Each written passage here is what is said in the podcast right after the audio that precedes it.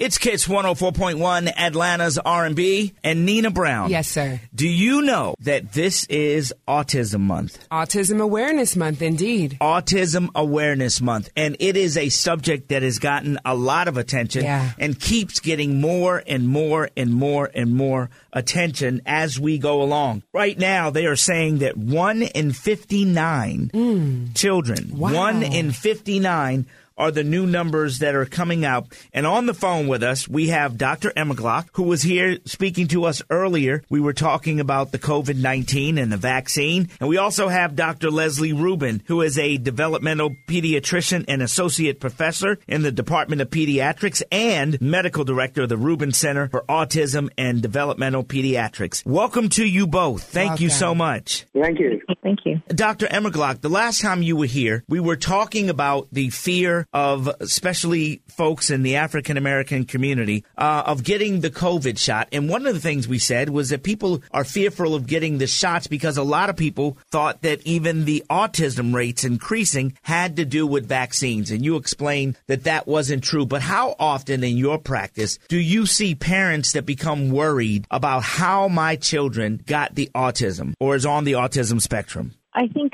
especially given the media attention and some of the folks who are in the entertainment world and have, you know, come out speaking and trying to address about the association of possible autism with vaccination, has done a disservice to the community of understanding and promoting the importance of vaccination among all of our infants and children. And so I encounter that question a lot among parents who come in who question whether or not they want to put their child at risk because of their fear about uh, their child developing autism that might be tied to the vaccine. And what I've stated to them, and same as I give the lecture to medical students, is that there's a lot of research been done on this topic, especially as it relates to the measles, mumps, rubella vaccine and autism. And there is no causal association that's been found through, I'll say, hundreds of studies. So the Institute of Medicine came out with a strong statement many years ago to state that. But I think the lay community, I break it down into why they're concerned about that. What's their worry? And that helps them understand and address some of the fears at the root of it. Hmm. Dr. Rubin, I, I said earlier that in 2018, the CDC issued their ADDM autism prevalence report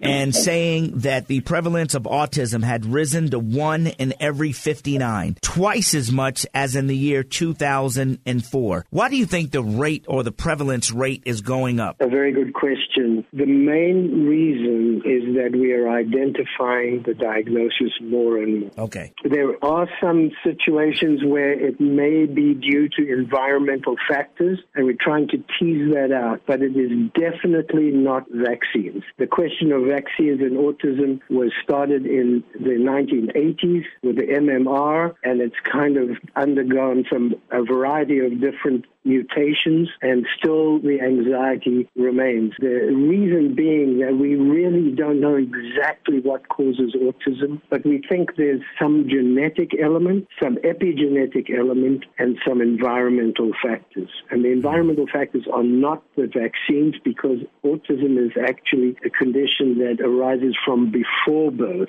not after birth. It's got to do with the wiring of the brain, and that takes place long before birth in the development of the brain. And the increase in the rate of autism or the prevalence of autism is definitely related to our greater appreciation of the diagnostic characteristics of the autism spectrum. So, for people that are listening, in layman's term, what is autism? Autism is a neurodevelopmental condition that arises before birth and is associated with difficulty with communication, interaction, and socialization, and some unusual patterns of behavior. It's a constellation of characteristics, and it varies from individual to individual, and that makes it even more confusing because every individual is completely different from every other individual. So each individual is unique. And each individual on the autism spectrum is a unique individual. And to confirm, is it correct to say that black boys um, have autism at a significantly higher rate than all other genders and ethnicities? No, the rate of autism spectrum or the prevalence of autism spectrum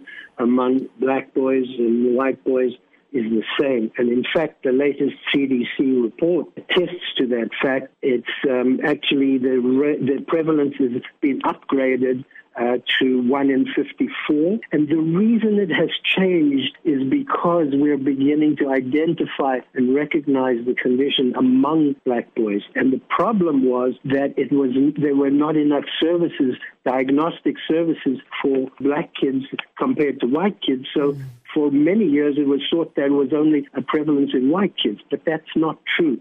It's among all groups, among all populations uh, equally. It just occurs more in boys than in girls. When a person has a child, what are some of the signs that they need to look for to see if there's a possibility that their child is on the autism spectrum? Often the first sign that parents identify is that the child is not speaking as well as he or she should. The other signs are that the child may not make as good eye contact or that the child may not relate or respond as well as they would expect. But the most common relates to speech development. What's interesting, if you only go with eye contact or only go with speech, is that some kids on the autism spectrum may speak very well early on. Some kids with autism spectrum wow. may make good eye contact. So it really is a combination of factors.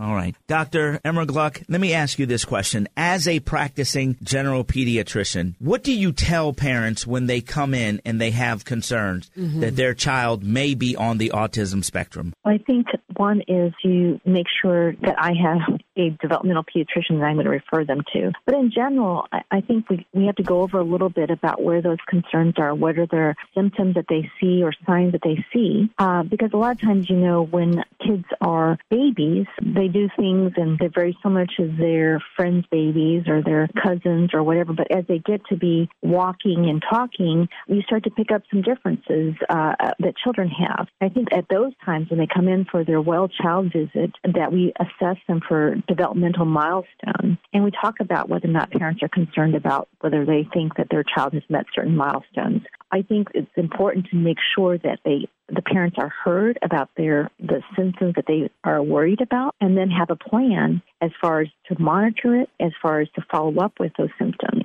Dr. Rubin, going back to you, when a child who was diagnosed on the autism spectrum, and, and, and let's talk about that for a minute, because I said that term, and maybe people don't know what that right. means. Could you explain what that means? So I just want to give you a little background that originally when the diagnosis of autism was first described, it was in the early 1940s, and they described the most dramatic pictures of autism where kids didn't speak or relate or interact and in their own world. And in fact, the word autism means self, auto in their own world mm. and often engaged in repetitive behaviors. Over the successive decades, we began to appreciate more and more kids who are on the milder uh, form of expression of the autism spectrum until the 1990s when we identified a condition called Asperger's syndrome at the time where kids were very bright and very articulate right. and yet they had characteristics that were similar to kids with autism. And for a long time we understood three different diagnoses.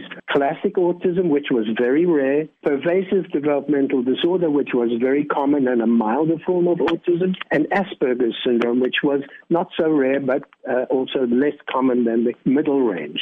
In the 2013, the American Psychiatric Association came out with the, the, the, Diagnostic and Statistical Manual saying we are not using those terms anymore. We're only using the term autism spectrum disorders. And so they put all the different expressions of the autism spectrum under one umbrella, the autism spectrum disorders.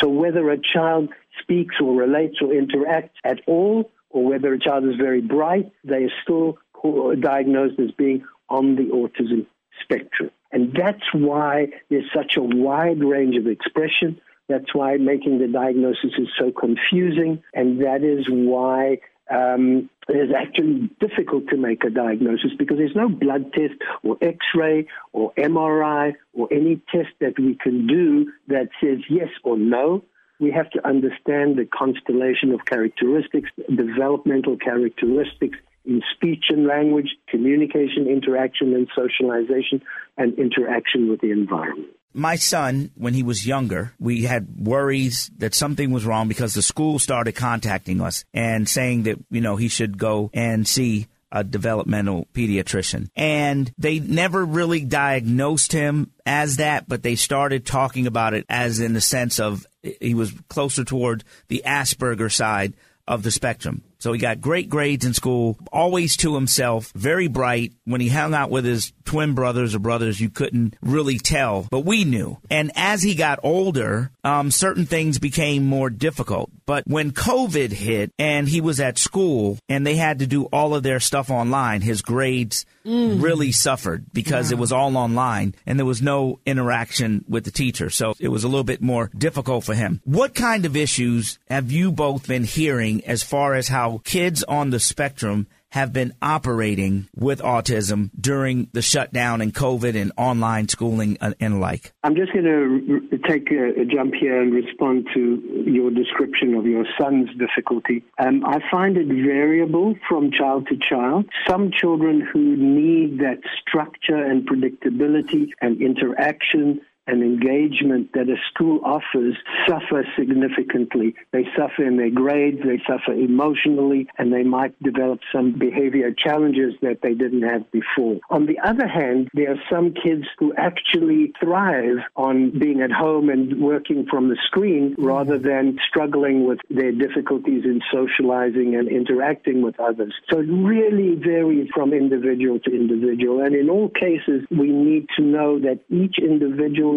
child on the autism spectrum is a unique individual and we have to address the needs of that individual in the context of his family and in, in, the context of his or her community. Wow. You know, I think it's so important. You know, I'm a mom of two boys, and I think um, as a parent, the most important thing for me was always making sure I had pediatricians and doctors who I felt cared, were concerned with my child's development, and listened to me as a mom. And it's just refreshing to hear both of you who are so passionate about doing that. Is there any contact information we can share with our listeners to reach out to you, Dr. Rubin? Yes, um, they can look on our website, the Rubin Center for Autism and Developmental Pediatrics. And you know what? We can see people through Zoom wherever they are in the country. And just to clarify what Dr. Immergluck referenced earlier, so they would have to get a referral to see you through their current pediatrician? No, they do not necessarily need to get the referral. Okay. Um, I have two places where I see them. One is in a private practice, and one is in a hospital clinic.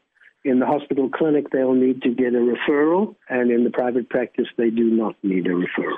Okay. And just to clarify, I meant that I would contact my developmental pediatrician. Okay. I, to, in the, order to help me. Because I think one of the things that Dr. Rubin emphasized is the individuality. And I find that important as a parent and also as a primary care physician in the sense that everybody has individual factors. Mm-hmm. They have factors that are the way they were born, and then they're environmental, they're social environmental, as well as economic factors. And I really do think that that impacts uh, the signs and symptoms, and not any two children necessarily exactly alike in how they present. And so for me, that that's why I kept emphasizing the listening part because I think that it is a spectrum. And I, I think sometimes school systems put pressure on parents to go and like get a diagnosis and, you know, come back with a magic plan. Mm-hmm. And I, I think that not thinking about the individual and wanting to put people into nice, neat boxes when that's actually not necessarily the best strategy. Mm-hmm. Agreed, 100%.